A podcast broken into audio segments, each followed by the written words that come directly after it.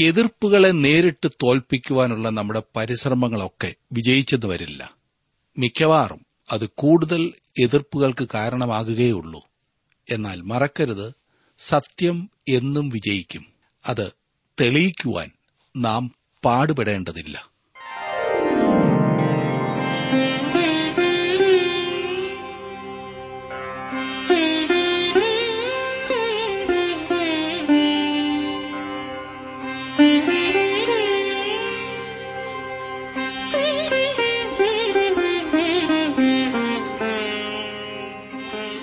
T W ആറിന്റെ വേദപഠന class ആരംഭിക്കുകയാണ്. ജീവസന്ദേശം.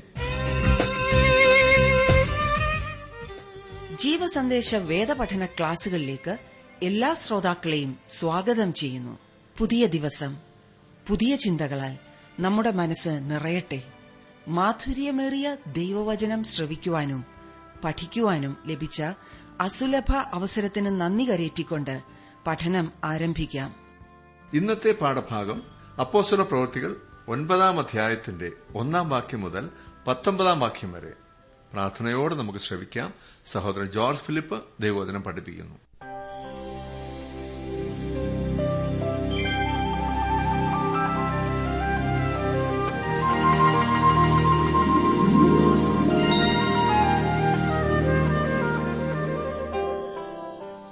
ഇന്ന് നാം പഠിക്കുവാൻ പോകുന്ന സംഭവം അതിമഹത്തായ ഒന്നത്രേ. അപ്പസ്വൽ പ്രവൃത്തികളുടെ പുസ്തകം എട്ടാം അധ്യായം വരെ നാം പഠിച്ചു കഴിഞ്ഞതായിരുന്നല്ലോ. കഴിഞ്ഞ ക്ലാസ്സിൽ വളരെ മനോഹരമായ ഒരു പ്രവർത്തനത്തെക്കുറിച്ച് നാം കണ്ടു. ഫിലിപ്പോസിന്റെ പ്രവർത്തനം. ശമരിയിലും എത്യോപ്യക്കാരനായ ക്ഷണ്ണനെ കർത്താവിന്റെ ഭാഗത്തേക്ക് നയിക്കുന്നതിനെക്കുറിച്ചും നാം ചിന്തിച്ചു. ഡോക്ടർ ലൂക്കോസ് എഴുതി ഈ ചരിത്രം എത്ര താൽപര്യജനകമാണെന്നൊന്ന് ചിന്തിച്ചു നോക്കൂ. പരിശുദ്ധാത്മ ശക്തിയിൽ ശിഷ്യന്മാർ പ്രവർത്തിക്കുന്നു. ഈ ഒൻപതാം അധ്യായത്തിലേക്ക് ഇനി നാം വരുമ്പോൾ വേറെ ശ്രദ്ധേയമായ ഒരു മാനസാന്തരത്തെക്കുറിച്ച് കാണുവാൻ കഴിയുന്നു. എത്യോപ്യക്കാരനായ ക്ഷണ്ണന്റെ മാനസാന്തരം രഥത്തിൽ വെച്ചായിരുന്നു എങ്കിൽ തർസോസുകാരനായ ശൌലിന്റെ മാനസാന്തരം പൊടിമണ്ണ് നിറഞ്ഞ റോഡിൽ വെച്ചായിരുന്നു. ഒൻപതാം അധ്യായത്തിന്റെ ഒന്നും രണ്ടും വാക്യങ്ങൾ ഒന്ന് ശ്രദ്ധിച്ചാട്ടെ.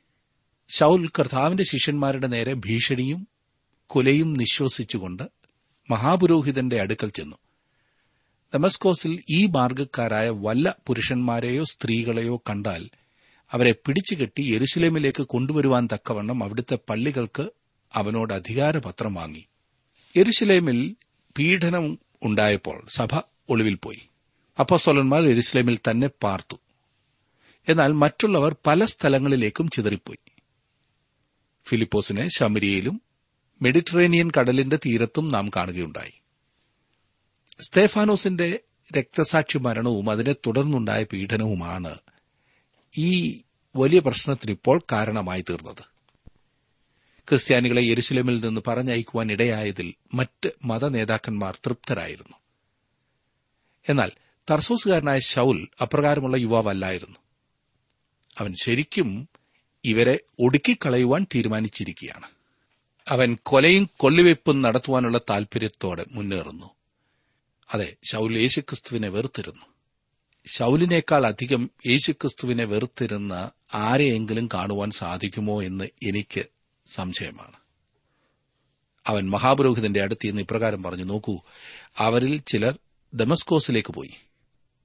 ഇവിടെ ശാന്തമായി എന്ന് കണ്ട് അവർ അടങ്ങിയിരിക്കില്ല. അതുകൊണ്ട് ഞാൻ അവരെ അന്വേഷിച്ചു പോവുകയാണ്.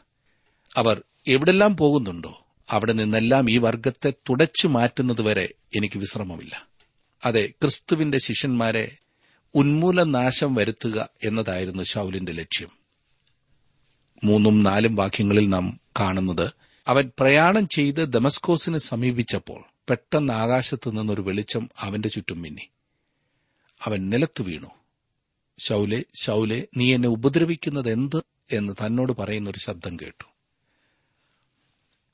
നാം കാണുന്നത് ഈ സംഭവത്തെക്കുറിച്ച് ഈ പുസ്തകത്തിൽ പൗലോസ് രണ്ട് പ്രാവശ്യം കൂടി ആവർത്തിക്കുന്നതത്രേ. വാസ്തവത്തിൽ തന്റെ മാനസാന്തര അനുഭവത്തെക്കുറിച്ച് പറയുന്നത് പൗലോസിന് ഒരിക്കലും വിരസമായി തോന്നിയിരുന്നില്ല എന്ന് അത് വായിക്കുമ്പോൾ നമുക്ക് മനസ്സിലാകും. ഫിലിപ്പിയ ലേഖനത്തിലും ഇക്കാര്യം വീണ്ടും പൗലോസ് വിവരിക്കുന്നുണ്ട്. അഗ്രിപ്പ രാജാവിന്റെ മുമ്പാകെ തന്റെ സാക്ഷ്യം പറയുമ്പോൾ ഇതിനെക്കുറിച്ച് വിശദമായി വീണ്ടും പറഞ്ഞിരിക്കുന്നതായി കാണാവുന്നതാണ്. അഞ്ചാം വാക്യത്തിലേക്ക് വരുമ്പോൾ നാം കാണുന്നത് ഒൻപതിന്റെ അഞ്ച്. നീ ആരാകുന്നു കർത്താവെ എന്ന് അവൻ ചോദിച്ചതിന് നീ ഉപദ്രവിക്കുന്ന യേശു ആകുന്നു ഞാൻ. ശവലിന്റെ അറിവുകേട് ഇവിടെ നിങ്ങൾ ശ്രദ്ധിച്ചോ?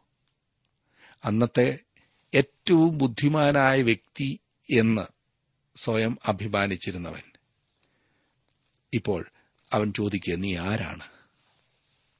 അക്കാലത്ത് ഏറ്റവും വലിയ തർസോസ് യൂണിവേഴ്സിറ്റിയിൽ നിന്നും ബിരുദം എടുത്ത ആളായിരുന്നു ഷൌൽ ഗമാലിയൽ എന്ന എബ്രായ ഗുരുവിന് ശിഷ്യനായിരുന്ന ഷൌൽ യഹൂദ മതത്തിൽ പ്രത്യേകമായ അഭ്യസനം നടത്തിയവനായിരുന്നു ഷൌൽ എന്നിട്ടും അവൻ കർത്താവായ യേശുക്രിസ്തുവിനെ അറിഞ്ഞില്ല. അവൻ ചോദിക്കുന്നു നീ ആരാകുന്നു കർത്താവേ? പ്രിയ സുഹൃത്തെ യേശുവിനെ അറിയുക എന്നത് ജീവനാണ്. ഷൌൽ അവനെ അറിഞ്ഞിരുന്നില്ല. ആറാം വാക്യത്തിൽ നാം കാണുന്നത് നീ എഴുന്നേറ്റ് പട്ടണത്തിൽ ചെല്ലുക. നീ ചെയ്യേണ്ടുന്നത് അവിടെ വെച്ച് നിന്നോട് പറയും എന്ന് അവൻ പറഞ്ഞു. ദമസ്കോസിലേക്കുള്ള വഴിയിൽ ശൗൽ നിലത്ത് കിടക്കുകയാണ് ആ പൊടിമണ്ണിൽ. ഇത് ഒരു അതിമഹത്തായ മാനസാന്തരമാണ്. അവൻ ഉടനെ തന്നെ തന്റെ മാനസാന്തരം വെളിപ്പെടുത്തുന്നു. യേശുക്രിസ്തുവിനെ വെറുത്തിരുന്ന ഈ മനുഷ്യൻ യേശുവിനെതിരെ എന്തും ചെയ്യുവാൻ തയ്യാറായിരുന്ന ഈ വ്യക്തി ഇപ്പോൾ അവനെ കർത്താവെ എന്ന് വിളിക്കുന്നു. ഞാൻ എന്ത് ചെയ്യണമെന്നാണ് അവിടുന്ന് എന്നെക്കുറിച്ച് ആഗ്രഹിക്കുന്നത് എന്ന് ശൗൽ കർത്താവിനോട് ചോദിച്ചു. കർത്താവിന്റെ കൽപ്പന എന്തായിരുന്നാലും അനുസരിക്കുവാൻ തന്നെ അവൻ തയ്യാറായിരുന്നു. അവൻ ഏറ്റ അടി അത്രയ്ക്ക് ഭയങ്കരമായിരുന്നില്ലേ? അവൻ പൂർണമായും രൂപാന്തരപ്പെട്ടിരിക്കുന്നു. അവരുടെ ഫലത്താൽ നിങ്ങൾ അവരെ തിരിച്ചറിയുമെന്ന് മത്താടി സുവിശേഷത്തിൽ കർത്താവ് പറഞ്ഞിരിക്കുന്നത് വാസ്തവത്തിൽ ഈ മനുഷ്യന് യഥാർത്ഥത്തിൽ സംഭവിച്ചതാണ്. അവൻ ഉറപ്പായി യേശു ആരാണെന്ന് മനസ്സിലാക്കി കഴിഞ്ഞു. കർത്താവ് അവനെ ശാസിക്കുകയല്ല. കർത്താവ് ശൗലിനോട് പറയുന്നു നീ ചെയ്യുവാനുള്ളത് ഞാൻ നിന്നോട് പറയാം ശൗലെ. ഏഴാം വാക്യത്തിൽ അവനോടുകൂടെ പ്രയാണം ചെയ്ത പുരുഷന്മാർ ശബ്ദം കേട്ടുവെങ്കിലും ആരെയും കാണാതെ മരവിച്ചു നിന്നു. അവർ ശബ്ദം കേട്ടില്ല എന്ന് പിന്നീട് പറയുന്നുണ്ട്. അതൊരു വൈരുദ്ധ്യമാണോ? അവർ ഒരു ശബ്ദം കേട്ടു. അത്രമാത്രം എന്താണ് പറഞ്ഞത് എന്ന് അവർക്ക് മനസ്സിലായില്ല. അതാണ് അവിടുത്തെ അർത്ഥം. അത് അവർക്ക് യാതൊരു വിധത്തിലും അർത്ഥവത്തായിരുന്നില്ല ശബ്ദം. സ്ഫുടമായിരുന്നില്ല. ആരെയും കാണുവാൻ അവർക്ക് കഴിഞ്ഞിരുന്നില്ല. അവർ അത്ഭുത സ്തബ്ധരായി നിന്നു. പ്രവൃത്തികളുടെ പുസ്തകം ഇരുപത്തിരണ്ടാം അധ്യായത്തിലും ഇരുപത്തിയാറാം അധ്യായത്തിലും ഇതേക്കുറിച്ച് കൂടുതലായി നാം കാണുന്നതാണ്. ഇനിയും എട്ടും ഒൻപതും വാക്യങ്ങളിൽ ശൌൽ നിലത്തുനിന്ന് എഴുന്നേറ്റ് കണ്ണു തുറന്നാറെ ഒന്നും കണ്ടില്ല. അവർ അവനെ കൈക്ക് പിടിച്ച് ദമസ്കോസിൽ കൂട്ടിക്കൊണ്ടുപോയി. സ്വർഗത്തിൽ നിന്നുള്ള പ്രകാശം ഈ ശൌലിനെ അന്ധനാക്കി തീർത്തു. കണ്ണു കാണാൻ കഴിയാത്തവനാക്കി തീർത്തു. ചിലർ തങ്ങളുടെ മാനസാന്തര സമയം സന്തോഷത്താൽ തുള്ളിച്ചാടും. ചിലർ ആനന്ദം കൊണ്ട് ആർത്തുല്ലസിക്കും. എന്നാൽ തർസോസുകാരനായ ശൗൽ അപ്രകാരമല്ലായിരുന്നു. ശൗലിനെ പോലെ ആശയക്കുഴപ്പത്തിലായ വേറൊരു വ്യക്തിയും ഉണ്ടായിരുന്നില്ല എന്ന് തോന്നുന്നു. അവൻ ദമസ്കോസിൽ പാർത്ത മൂന്ന് ദിവസങ്ങളിൽ എപ്പോഴെങ്കിലും അവന്റെ അടുത്ത് എന്ന് എന്താണ് ശൗലെ നിനക്ക് സംഭവിച്ചത്? എന്ന് ചോദിച്ചാൽ തീർച്ചയായും ലഭിക്കാൻ പോകുന്ന ഉത്തരം എനിക്കറിയില്ലെന്നേ. എന്നാൽ അവൻ അത് പൂർണമായും മനസ്സിലാക്കുവാൻ പോവുകയാണ്. പത്തും പതിനൊന്നും പന്ത്രണ്ടും വാക്യങ്ങളിൽ നാം വായിക്കുന്നത് എന്നാൽ അനന്യാസ് എന്നൊരു ശിഷ്യൻ ഡെമസ്കോസിലുണ്ടായിരുന്നു അവനെ കർത്താവ് ഒരു ദർശനത്തിൽ അനന്യാസെ എന്ന് വിളിച്ചു. കർത്താവെ അടിയനിത എന്നവൻ വിളി കേട്ടു. കർത്താവ് നീ എഴുന്നേറ്റ് നേർവീതി എന്ന തെരുവിൽ ചെന്ന് യൂതായുടെ വീട്ടിൽ തർസോസുകാരനായ ഷൌൽ എന്നു പേരുള്ളവനെ അന്വേഷിക്കാം. അവൻ പ്രാർത്ഥിക്കുന്നു. അനന്യാസ് എന്നൊരു പുരുഷൻ അകത്തു വന്ന് താൻ കാഴ്ച പ്രാപിക്കേണ്ടതിന് തന്റെ മേലെ കൈവെക്കുന്നത് അവൻ കണ്ടിരിക്കുന്നു എന്ന് കൽപ്പിച്ചു. തർസോസ്കാരനായ ഷൌൽ എന്ന സമർത്ഥനായ യുവാവ് അന്ധനായി ചിന്താക്കുഴപ്പത്തിലായിരിക്കുന്നു. ദൈവത്തിന്റെ ആത്മാവ് അനന്യാസ് എന്ന വേറൊരാളുടെ മേൽ വരികയും അവനെ തർസോസുകാരനായ ഷൌലിന്റെ സമീപത്തേക്ക് അയക്കുകയും ചെയ്യുന്നു. പതിമൂന്ന് മുതലുള്ള വാക്യങ്ങളിൽ നാം കാണുന്നത് അതിന് അനന്യാസ് കർത്താവെ ആ മനുഷ്യൻ എരുഷലേമിൽ നിന്റെ വിശുദ്ധന്മാർക്കും എത്ര ദോഷം ചെയ്തു എന്ന് പലരും പറഞ്ഞ് ഞാൻ കേട്ടിരിക്കുന്നു. ഇവിടെയും നിന്റെ നാമത്തെ വിളിച്ചപേക്ഷിക്കുന്നവരെ ഒക്കെയും പിടിച്ചു കെട്ടുവാൻ അവന് മഹാപുരോഹിതന്മാരുടെ അധികാരപത്രമുണ്ട് എന്നുത്തരം പറഞ്ഞു. കർത്താവ് അവനോട് നീ പോക. അവൻ എന്റെ നാമം ജാതികൾക്കും രാജാക്കന്മാർക്കും ഇസ്രായേൽ മക്കൾക്കും മുമ്പിൽ വഹിപ്പാൻ ഞാൻ തിരഞ്ഞെടുത്തിരിക്കുന്ന ഒരു പാത്രമാകുന്നു. എന്റെ നാമത്തിനു വേണ്ടി അവൻ എന്തെല്ലാം കഷ്ടം അനുഭവിക്കേണ്ടതാകുന്നു എന്ന് ഞാൻ അവനെ കാണിക്കും എന്ന് പറഞ്ഞു. മനോഹരമായിരിക്കുന്നില്ലേ? ദൈവത്തെ എതിർത്ത. യേശുവിന്റെ നാമത്തെ എതിർത്ത. ദൈവവഴികളെ എതിർത്ത ശൗൽ. ശൗലിനെ വിളിക്കുന്നതിനുള്ള രണ്ട് കാരണങ്ങൾ ദൈവം പറയുന്നു. രണ്ട് കാര്യങ്ങൾക്കു വേണ്ടി അവൻ ദൈവത്തിനു വേണ്ടി തെരഞ്ഞെടുക്കപ്പെട്ടു. ഒന്നാമതായി അവൻ യേശുവിന്റെ നാമം വഹിക്കേണ്ടതാകുന്നു. ശിഷ്യന്മാരെ പോലെ അവന് ഒരു സാക്ഷിയായിട്ടല്ല വിളിക്കപ്പെട്ടത്. യേശുക്രിസ്തുവിന്റെ ക്രൂശീകരണ സമയം പൗലോസ് അവനെ കണ്ടിരിക്കാമെങ്കിലും അവൻ യേശുവിന്റെ കൂടെ നടന്നിട്ടില്ലല്ലോ. ദമസ്കോസിലേക്കുള്ള വഴിയിൽ വെച്ച് യേശുവിനെ കണ്ടുമുട്ടുന്നതിനു മുമ്പ് അവൻ വാസ്തവത്തിൽ യേശുവിനെക്കുറിച്ച് യാതൊന്നും അറിഞ്ഞിരുന്നില്ല. ഇനിയും എന്തെങ്കിലും അറിഞ്ഞിരുന്നെങ്കിൽ തന്നെ അത് തെറ്റായിട്ടുള്ള കാര്യങ്ങൾ മാത്രമേ അവൻ കേട്ടിരുന്നുള്ളൂ. ഇപ്പോൾ ശൗൽ ആ നാമം വഹിക്കേണ്ടതാണ്. ഇന്ന് നാമം വഹിക്കേണ്ടത് ആ നാമം തന്നെയാണ് യേശുവിന്റെ നാമം. മൂന്ന് വ്യത്യസ്തങ്ങളായ കൂട്ടരുടെ മുൻപാകെ അവൻ യേശുവിന്റെ നാമം വഹിക്കേണ്ടതാണ്. ജാതികൾ രാജാക്കന്മാർ ഇസ്രായേൽ മക്കൾ. ഈ പട്ടികയിൽ ഒന്നാമത് കാണുന്നത് ജാതികളാണ്. പൗലോസ് ജാതികളുടെ വലിയ അപ്പോസ്തോലനായി തീരും തുടർന്ന് രാജാക്കന്മാർ അവൻ രാജാക്കന്മാരുടെ മുൻപാകെ നിൽക്കേണ്ടി വരും റോമൻ ചക്രവർത്തിയായിരുന്ന ക്രൂരനായ നീറോ ചക്രവർത്തി പോലും അതിൽ ഉൾപ്പെടുന്നുണ്ടാകും. പിന്നീട് ഇസ്രായേൽ ജനത്തിന് പൗലോസ് സാക്ഷിയാകണം. ഒരു നഗരത്തിൽ പോയാൽ അവൻ അവിടുത്തെ യഹൂദന്മാരുടെ സിനഗോഗിലാണ് ആദ്യം പോയിരുന്നത് അവരുടെ പള്ളിയിൽ. ആ നഗരത്തിലെ അഥവാ ആ സമൂഹത്തിലെ പ്രവർത്തനത്തിന് തന്നെ ഉത്തേജിപ്പിക്കുന്ന ഘടകമായിരുന്നു യഹൂദന്മാരുടെ പള്ളി. അവിടെ നിന്ന് അവൻ ജാതികളുടെ അടുക്കലേക്ക് പോവുകയായിരുന്നു പതിവ്. എന്നാൽ ആദ്യം പൗലോസ് യഹൂദന്മാരുടെ ഇടയിലേക്കാണ് പോയിരുന്നത്. രണ്ടാമത് ഷൗൽ തന്റെ നാമത്തിനു വേണ്ടി എന്തു വലിയ കഷ്ടതകൾ സഹിക്കേണ്ടതാകുന്നുവെന്ന് ഞാൻ അവനെ കാണിക്കുമെന്ന് കർത്താവ് പറഞ്ഞു. ഒന്നാമതായി അവൻ യേശുവിന്റെ നാമം വഹിക്കേണ്ടതാകുന്നു എന്ന് പറഞ്ഞു. രണ്ടാമത് തന്റെ നാമത്തിനു വേണ്ടി എന്തു വലിയ കഷ്ടതകൾ സഹിക്കേണ്ടതാകുന്നു എന്ന്. യേശുക്രിസ്തുവിനു വേണ്ടി കഷ്ടം സഹിക്കുന്നവനാണ് യഥാർത്ഥത്തിൽ ഭാഗ്യവാൻ. ഈ ശൗലിനെ തെരഞ്ഞെടുത്തത് അതിനു വേണ്ടിയിട്ടാകുന്നു എന്ന്. പൗലോസ് അപ്പോസ്തോലിനെ പോലെ കർത്താവിന് വേണ്ടി കഷ്ടം സഹിച്ച വേറെ ഏതെങ്കിലും വ്യക്തി ഭൂമുഖത്തുണ്ടായിട്ടുണ്ടോ എന്ന് എനിക്ക് തോന്നുന്നില്ല. ഇത് എന്തുകൊണ്ടാണ് എന്റെ ജീവിതത്തിൽ സംഭവിപ്പാൻ ദൈവം ഇടയാക്കിയതെന്ന് പറയുവാൻ നമ്മിൽ ആരും ധൈര്യപ്പെടുന്നില്ല? കാരണം നാം കഷ്ടപ്പെടുകയോ നാം അധികമായി കഷ്ടത അനുഭവിക്കുന്നു എന്ന് ചിന്തിക്കുകയോ ചെയ്യുക മാത്രമാണ് ഉള്ളത്. എന്നാൽ പൗലോസ് അപ്പോസ്തലിനെ പോലെ നമ്മിൽ ആരും കർത്താവിന് വേണ്ടി കഷ്ടം സഹിക്കുന്നില്ല. അതേ സുഹൃത്തെ ഈ മാനസാന്തരത്തെക്കുറിച്ച് നാം ചിന്തിക്കുമ്പോൾ ദൈവത്തിന്റെ ആത്മാവ് ദൈവവചനത്തെ ഒരു ദൈവമനുഷ്യനിൽ കൂടി ഉപയോഗിക്കുമ്പോഴാണ് വാസ്തവത്തിൽ മാനസാന്തരം നടക്കുന്നത് എന്ന് മുമ്പ് ഞാൻ സൂചിപ്പിച്ച കാര്യം നിങ്ങൾ ഓർക്കുന്നുണ്ടല്ലോ. തർസൂസ്കാരനായ ശൗലിന്റെ മാനസാന്തരത്തിൽ ഇത് ശരിയായിരുന്നുവോ? യേശു കർത്താവ് ശൗലിന് വ്യക്തിപരമായി പ്രത്യക്ഷനായി. കർത്താവായി യേശു ശിഷ്യന്മാരെ വിട്ടുപോകുന്നതിനു മുമ്പ് അവരോട് പറഞ്ഞു താൻ പോകുന്നു എന്നാൽ അവൻ അവരെ അനാഥരായി വിടുകയില്ല എന്ന്. അവൻ അവർക്ക് പരിശുദ്ധാത്മാവിനെ അയച്ചു കൊടുക്കുമെന്ന് വാഗ്ദത്തം ചെയ്തു. പരിശുദ്ധാത്മാവ് ചെയ്യുന്നത് ഇതത്രേ. യോഹനാന്റെ സുവിശേഷം പതിനാറാം അധ്യായത്തിന്റെ പതിനാലും പതിനഞ്ചും വാക്യങ്ങളിൽ നാം കാണുന്നത് അവൻ എനിക്കുള്ളതിൽ നിന്നെടുത്ത് നിങ്ങൾക്ക് അറിയിച്ചു തരുന്നത് കൊണ്ട് എന്നെ മഹത്വപ്പെടുത്തും. പിതാവിനുള്ളതൊക്കെയും എനിക്കുള്ളത്. അതുകൊണ്ടത്രേ അവൻ എനിക്കുള്ളതിൽ നിന്നെടുത്ത് നിങ്ങൾക്ക് അറിയിച്ചു തരും എന്ന് ഞാൻ പറഞ്ഞത്. ഉയർത്തെഴുന്നേറ്റ നമ്മുടെ കർത്താവ് വ്യക്തിപരമായി ശൗലിന് പ്രത്യക്ഷപ്പെട്ടപ്പോൾ അവൻ കർത്താവായ യേശുവിനെ കാണേണ്ടതിന് ദൈവാത്മാവ് അവന്റെ കണ്ണുകൾ ആത്മീയമായി തുറക്കുകയും ശാരീരികമായ അവന്റെ കണ്ണുകൾ അന്ധമാകുകയും ചെയ്തു. അങ്ങനെ പരിശുദ്ധാത്മാവ് തീർച്ചയായും ഈ മാനസാന്തര പ്രവർത്തനത്തിൽ പങ്കുവഹിച്ചിരുന്നു എന്നത് സ്പഷ്ടമാണ്. ദൈവവചനത്തെ സംബന്ധിച്ച കാര്യം എന്താണെന്ന് നോക്കാം. പൌലോസിന്റെ മാനസാന്തരത്തിൽ ദൈവവചനം എപ്രകാരമാണ് ഉപയോഗപ്പെട്ടത്? തർസൂസുകാരനായ ശൗൽ ഒരു പരീശനായിരുന്നു.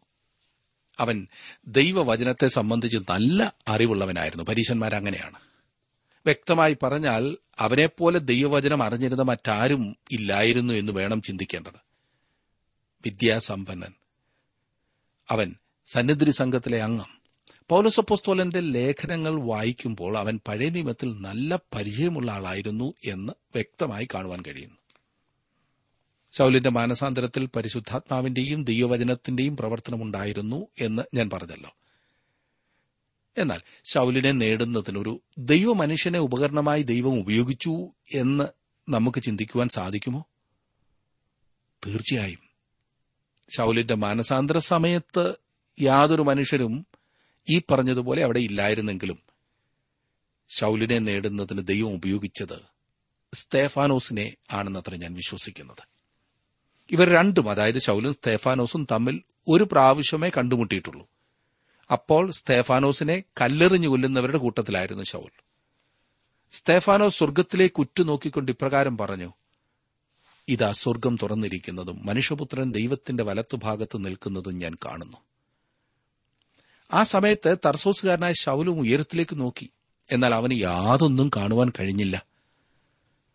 തുടർന്ന് അവൻ സ്തേഫാനോസിന്റെ മുഖത്തേക്ക് നോക്കി. സ്തേഫാനോസ് വാസ്തവത്തിൽ എന്തോ കാണുന്നുണ്ടെന്ന് അവന്റെ മുഖം വ്യക്തമായി പറഞ്ഞത് ശൗലിന് മനസ്സിലായി. സ്വർഗം തുറന്നിരിക്കുന്നതും തനിക്ക് ദൈവത്തെ ദർശിക്കുവാൻ കഴിഞ്ഞിരുന്നുവെങ്കിൽ എന്ന് ശൗൽ അപ്പോൾ ആഗ്രഹിച്ചു കാണും. അവന് ആ ദർശനം ദമസ്കോസിലേക്കുള്ള വഴിമധ്യം ഉണ്ടാവുകയും ചെയ്തു. യേശുക്രിസ്തുവായിരുന്നു അവന് പ്രത്യക്ഷനായത് എന്നത് വ്യക്തമാണ്. ഏതൊരു വ്യക്തിയുടെയും മാനസാന്തരത്തിൽ ദൈവം ഒരു മനുഷ്യനെ ഉപകരണമായി ഉപയോഗപ്പെടുത്തുന്നു. ആ വ്യക്തി ഒരുപക്ഷെ മാനസാന്തര സമയത്ത് ആ സ്ഥാനത്തുണ്ടായിരിക്കണമെന്ന് അർത്ഥമില്ല. ഞാനും താങ്കളും നമ്മുടെ സ്വാധീനം കർത്താവായ യേശുക്രിസ്തുവിനു വേണ്ടി എല്ലായ്പ്പോഴും ഉപയോഗപ്പെടുത്തണമെന്ന് പറയുവാൻ കാരണം അതത്രേ. ഡോക്ടർ സ്കോഫീൽഡ് എന്ന ആളാണ് ഈ സ്കോഫീൽഡ് ബൈബിൾ എന്ന് പറയുന്ന പഠന ബൈബിൾ എഴുതിയത്. അതിന്റെ പിൻപിൽ പ്രവർത്തിച്ചത് അദ്ദേഹമാണ് ഡോക്ടർ സി ഐ സ്കോഫീൽഡ്.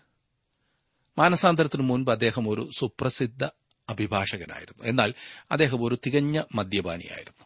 അദ്ദേഹത്തിനു വേണ്ടി നിരന്തരം പ്രാർത്ഥിക്കുന്ന അദ്ദേഹത്തിന്റെ മാതാവുണ്ടായിരുന്നു. ഡോക്ടർ സ്കോഫീൽഡിന്റെ മാനസാന്തരത്തിന് മുമ്പ് തന്നെ അമ്മ മരിച്ചുപോയി. ഒരിക്കൽ ഡോക്ടർ ലൂയിസ് ഡോക്ടർ സ്കോഫീൽഡിനോട് ഒന്നിച്ച് പ്രാർത്ഥിക്കുകയായിരുന്നു. അപ്പോൾ ഡോക്ടർ സ്കോഫീൽഡ് ഇങ്ങനെ പ്രാർത്ഥിക്കുന്നതായി അദ്ദേഹത്തിന്റെ സുഹൃത്ത് കേൾക്കുകയുണ്ടായി. കർത്താവെ ഞാൻ മാനസാന്തരപ്പെട്ടു എന്ന കാര്യം എന്റെ അമ്മ അറിഞ്ഞിട്ടില്ലെങ്കിൽ നീ ദയവായി ആ കാര്യം അമ്മയോടൊന്ന് പറയണേ. മാനസാന്തര സമയത്ത് ആ വ്യക്തി ഇല്ലെങ്കിൽ തന്നെയും ഓരോരുത്തരുടെയും മാനസാന്തരത്തിൽ ദൈവം മാനുഷിക ഉപകരണങ്ങളെയും ഉപയോഗപ്പെടുത്തുന്നുണ്ട്. അതുകൂടാതെ മാനസാന്തരം അസാധ്യമാണെന്നത്ര ഞാൻ ചിന്തിക്കുന്നത്. അങ്ങനെയെങ്കിൽ സുഹൃത്തെ താങ്കൾ എന്തുകൊണ്ട് അപ്രകാരമുള്ള ഒരു ഉപകരണമായി തീരുന്നില്ല? ദൈവാത്മാവിനാൽ നടത്തപ്പെടുകയും ദൈവവചനം ഉപയോഗിക്കുകയും ചെയ്യുന്ന ഒരു ദൈവമനുഷ്യനെ കൂടാതെ യഥാർത്ഥ മാനസാന്തരം വേറൊരാളിൽ ഉണ്ടാവുന്നില്ല.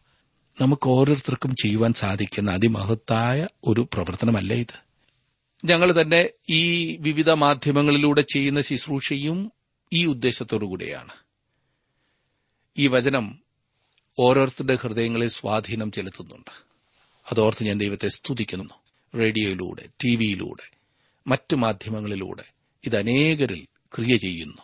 വീണ്ടും നമുക്ക് തർസോസ്കാരനായ ശൗലിനെക്കുറിച്ച് ചില കാര്യങ്ങൾ കൂടി ചിന്തിക്കാം. നാം അവനെ ദമസ്കോസിന്റെ ആ വഴിയിൽ കണ്ണു കാണാൻ കഴിയാത്തവനായി പ്രാർത്ഥിക്കുന്ന അവസ്ഥയിലാണ് അവസാനമായി കണ്ടത്. സമർത്ഥനായിരുന്ന യുവാവെങ്കിലും അവന്റെ മാനസാന്തരത്തിന് ശേഷം ഇപ്പോഴും അവൻ പല ചിന്തകളാൽ കുഴങ്ങുകയാണ്. അതിനാൽ ദൈവത്തിന്റെ ആത്മാവ് അനന്യാസിന് പ്രത്യക്ഷനാകുന്നു.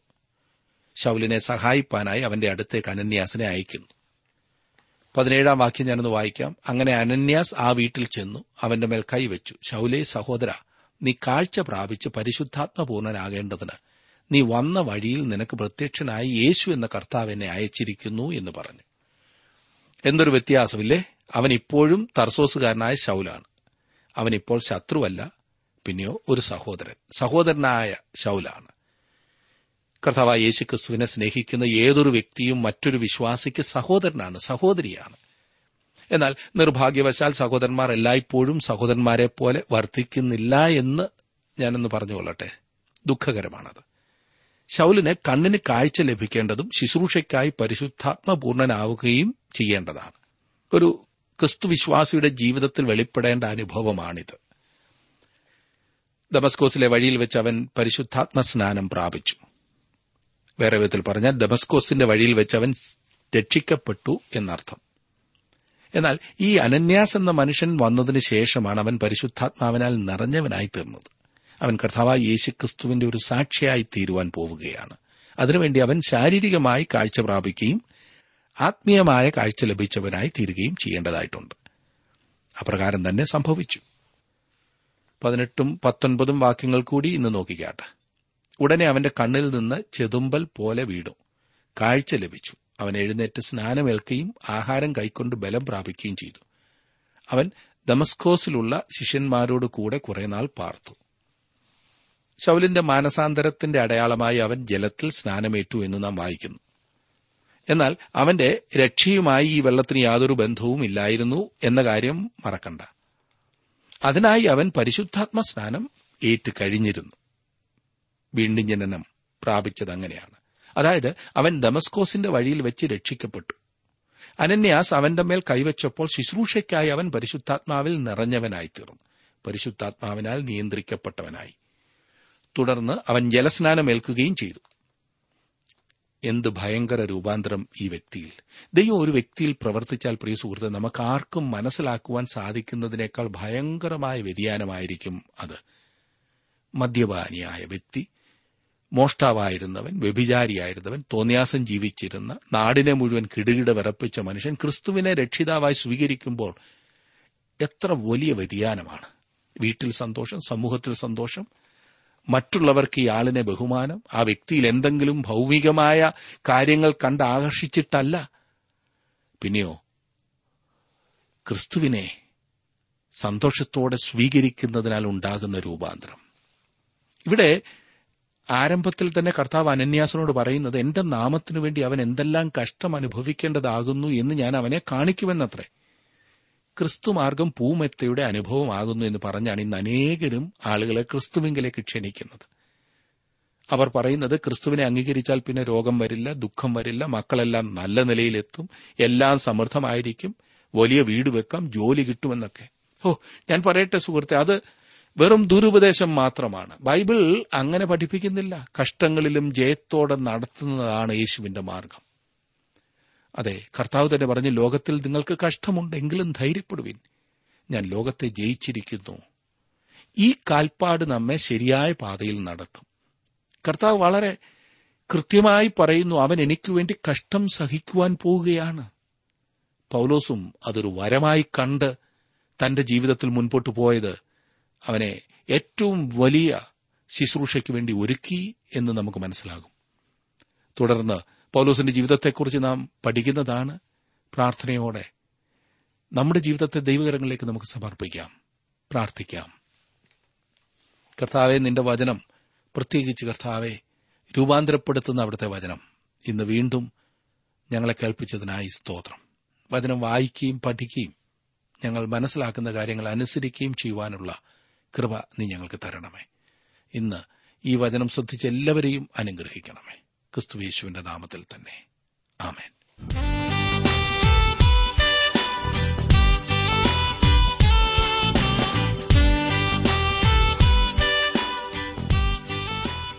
ഇന്നത്തെ ജീവസന്ദേശ പഠന ക്ലാസ്സിലൂടെ ഞങ്ങളെ ശ്രദ്ധിച്ച എല്ലാ പ്രിയ ശ്രോതാക്കളോടുമുള്ള നന്ദിയെ അറിയിക്കട്ടെ. ദൈവവചനം കൃത്യമായി ക്രമമായി പഠിക്കുവാൻ ലഭിച്ചിരിക്കുന്ന ഈ അസുലഭ അവസരം പ്രയോജനപ്പെടുത്തുകയും സ്നേഹിതരെ അതിനായി ഉത്സാഹിപ്പിക്കുകയും ചെയ്യുക. അഭിപ്രായങ്ങളും നിർദ്ദേശങ്ങളും പ്രാർത്ഥനാ വിഷയങ്ങളും ഞങ്ങളെ അറിയിക്കുക. ഈ പുസ്തകത്തിന്റെ വിഷയവിഭജനം audio C D S D card എന്നിവ ആവശ്യമെങ്കിൽ ഞങ്ങളുമായി ബന്ധപ്പെടുക. ഞങ്ങളുടെ വിലാസം ജീവസന്ദേശം പോസ്റ്റ് ബോക്സ് നമ്പർ മൂന്ന് തിരുവല്ല അഞ്ച് Kerala.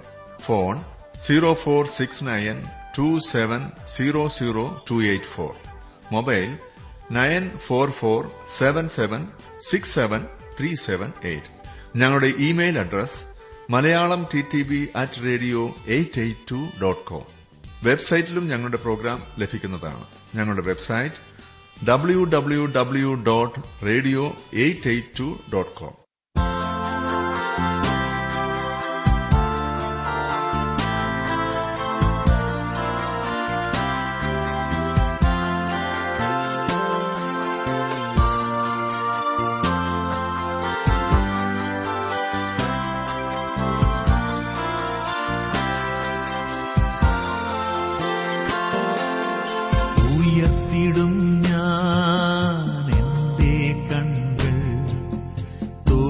ഉയരുളും വൻകീരിയിൽ ഉയർത്തിടും ഞാൻ എന്റെ കൺകൾ. തുണയരുളും വൻകീരിയിൽ എൻ സഹായം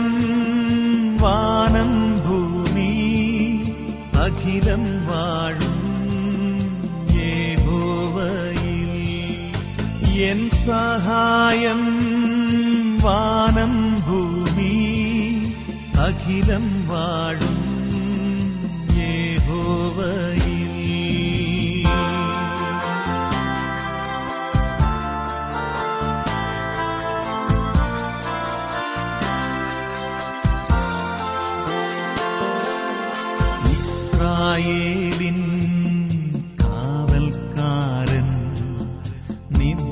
ഭാരം